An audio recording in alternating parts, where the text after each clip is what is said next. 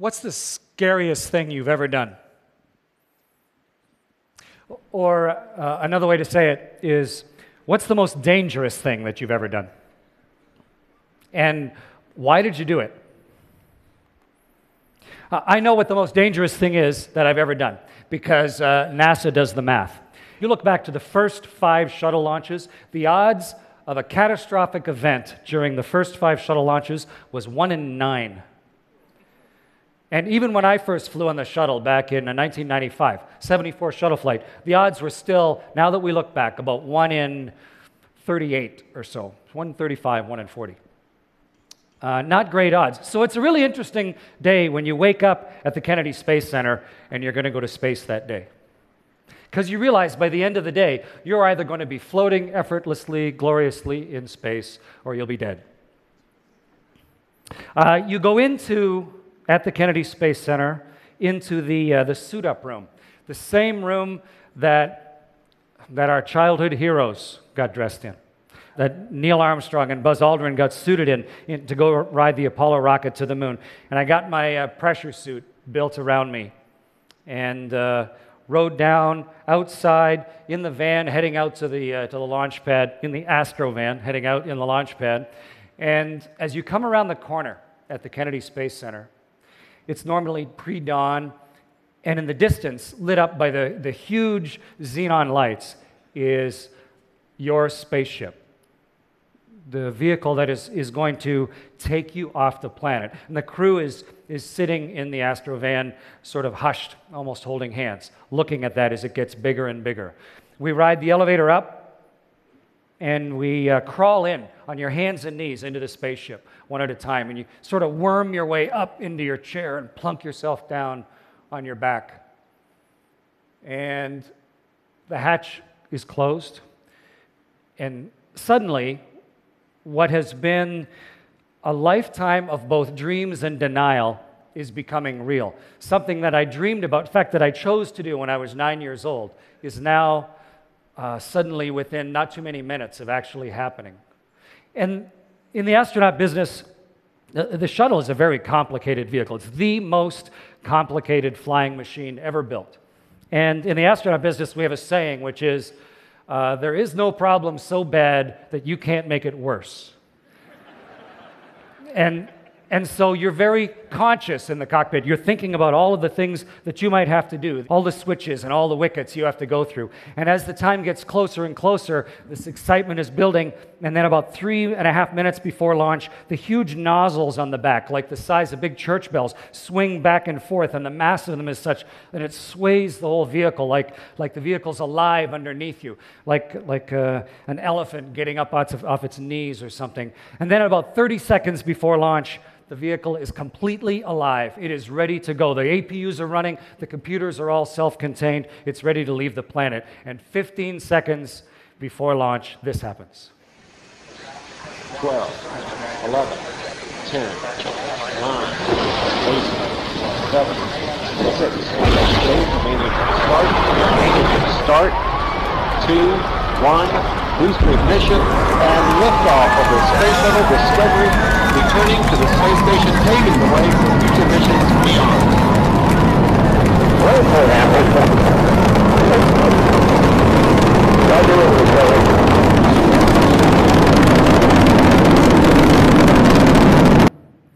It is incredibly powerful to be on board one of these things. You are in the grip of something that is vastly more powerful than yourself. It's shaking you uh, so hard you can't focus on the instruments in front of you. It's like you're in the, uh, the jaws of some enormous dog, and there's a, a foot in the small of your back uh, pushing you to space, accelerating wildly straight up, shouldering your way through the air, and you're in a very complex place, paying attention, watching the vehicle go through each one of its wickets with a steady steadily increasing smile on your face.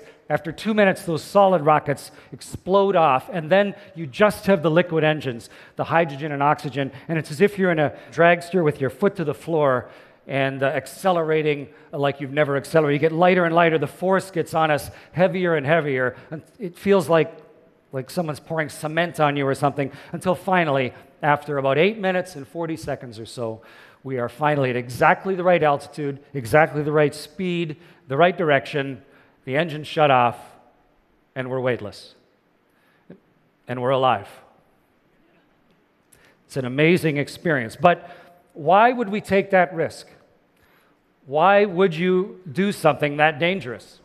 in my case, the answer is fairly straightforward. I was inspired as a, as a youngster that this is what I wanted to do. I watched the first people walk on the moon, and to me, it was just an obvious thing. I want to somehow turn myself into that. But the real question is how do you deal with the danger of it and the fear that comes from it? How do you deal with fear versus danger? And having the goal in mind, thinking about where it might lead, directed me to a life of, of looking at all of the, the small details to allow this to become possible, to be able to launch and go help build a space station where you are on board a million pound creation that's going around the world at five miles a second, eight kilometers a second around the world 16 times a day, with experiments on board that are teaching us.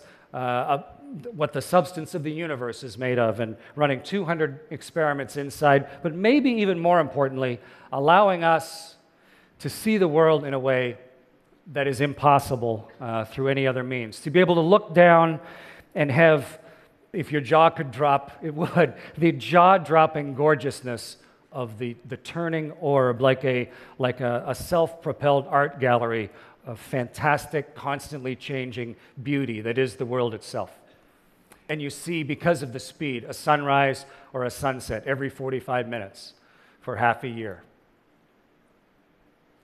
And the most magnificent part of all that is to go outside on a spacewalk. You are in a one person spaceship that is your spacesuit, and you're going through space with the world. It's an entirely different perspective. You're not looking up at the universe, you and the earth are going through the universe together. And you're holding on with one hand, looking at the world turn beside you. It's, it's, it's like roaring silently with, with color and texture as it pours by just mesmerizingly next to you. And if, if you can tear your eyes away from that and you look under your arm down at the rest of everything, it's, it's a, a an unfathomable blackness, like a, with a, uh, texture you feel like you could stick your hand into. And you are holding on with one hand, one link to the other 7 billion people. And I was outside of my first spacewalk when my left eye went blind. And I didn't know why. Suddenly, my left eye slammed shut in great pain, and, and I couldn't figure out what, why my eye wasn't working. I was thinking, what do I do next? I thought, well, I, maybe that's why we have two eyes, so I kept working. But w- unfortunately, without gravity, uh, tears don't fall. And so you just get a bigger and bigger ball of whatever that is mixed with your tears on your eye until eventually the ball becomes so big that the surface tension takes it across the bridge of your nose like a tiny little waterfall and goes goosh into your other eye. And now I was completely blind outside the spaceship. So, what's the scariest thing you've ever done?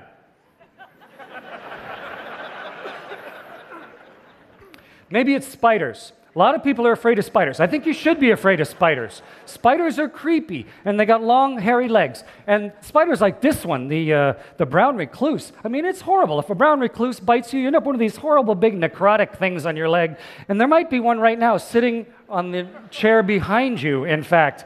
And how do you know? And so a spider lands on you, and you go through this great spasmy attack because spiders are scary.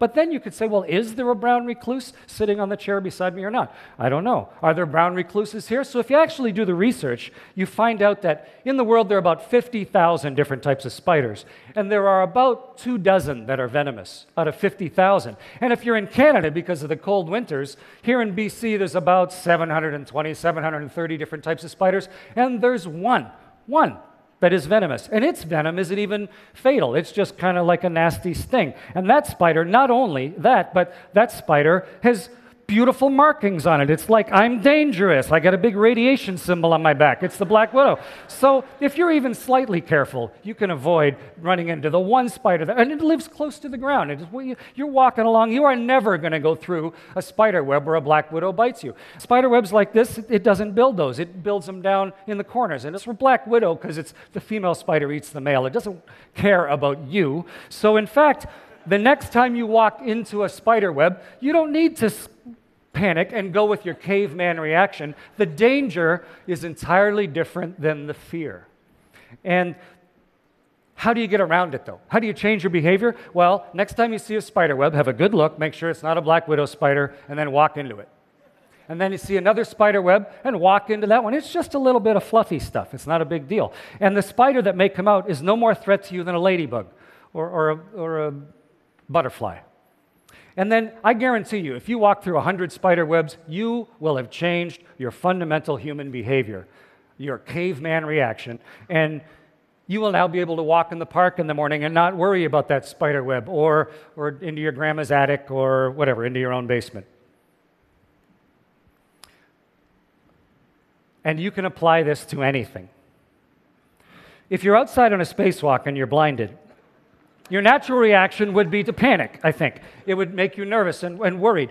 But we had considered all the venom and we had practiced with a whole variety of different spider webs. We knew everything there is to know about the spacesuit. And we trained underwater thousands of times. And we don't just practice things going right, we practice things going wrong all the time so that you are constantly walking through those spider webs. And not just underwater, but also in virtual reality labs with the helmet and the gloves. So you feel like it's realistic. So when you finally actually get outside on a spacewalk, it feels much different than it would if you just went out first time.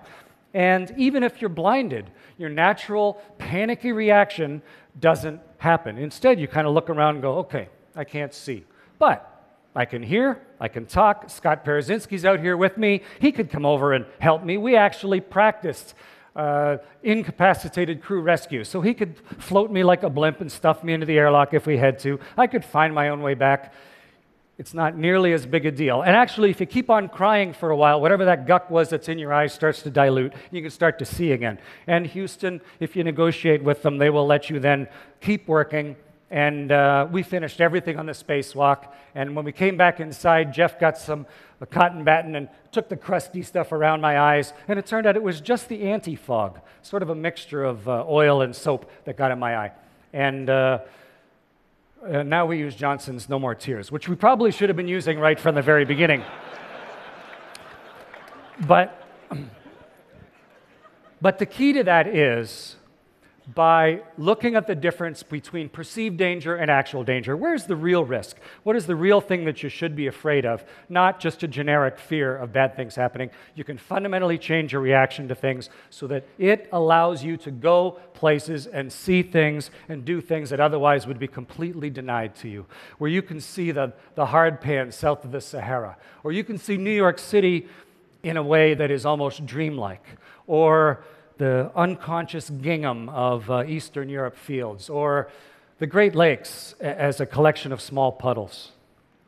You can see the fault lines of San Francisco and the way the water pours out under the bridge, just entirely different than any other way that you could have if you had not found a way to conquer your fear. You see a beauty that otherwise never would have happened.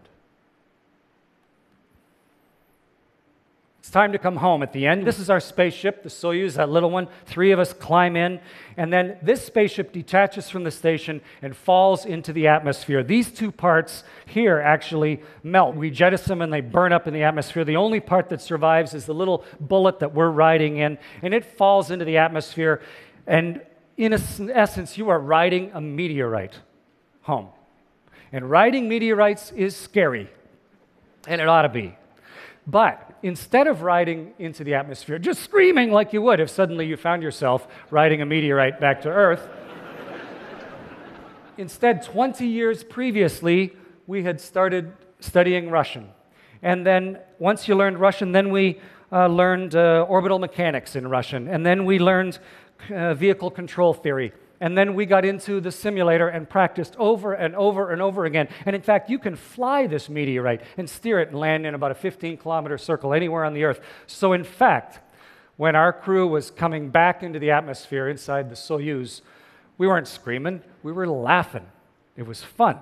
And when the great big parachute opened, we knew that if it didn't open, there's a second parachute, and it runs on a nice little clockwork mechanism. So we came back, we came thundering back to Earth, and this is what it looked like to land in a Soyuz in Kazakhstan. And you can see one of those uh, search and recovery helicopters once again. Uh, That uh, helicopter, part of a dozen such Russian Mi 8 helicopters.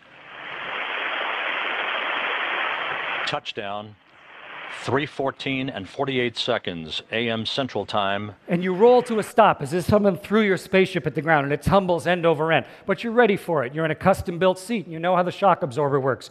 And then eventually the Russians reach in, drag you out, plunk you into a chair, and you can now look back at what was an incredible experience. You have taken the dreams of that nine year old boy, which were impossible and dauntingly scary, dauntingly terrifying, and put them into practice and figured out a way to reprogram yourself, to change your primal fear so that it allowed you to come back with a set of experiences and uh, a level of inspiration for other people that never could have been possible otherwise. Just to finish, uh, they asked me to, uh, to play that guitar. Uh, I know this song, and uh, it's really a tribute to the genius of uh, David Bowie himself, but it's also, I think, a, a, reflection of the fact that we are not machines exploring the universe, we are people. And we're taking uh, that, uh, that ability to adapt and that ability to understand and the ability to take our, our own self perception into a new place.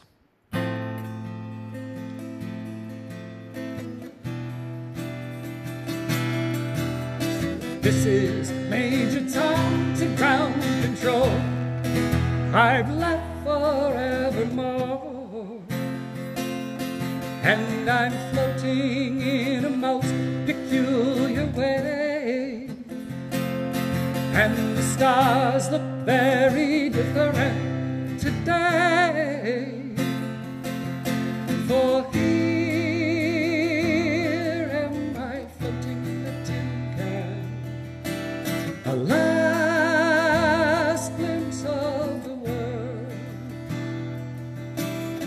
Planet Earth is blue, and there's so much left to do.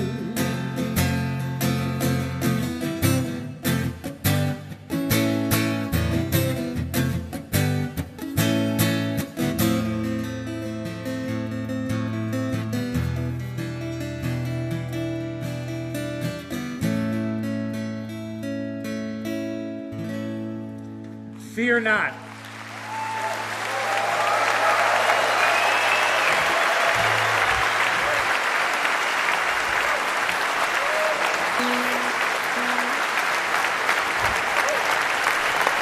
Nice of you. Thank you very much. Thank you.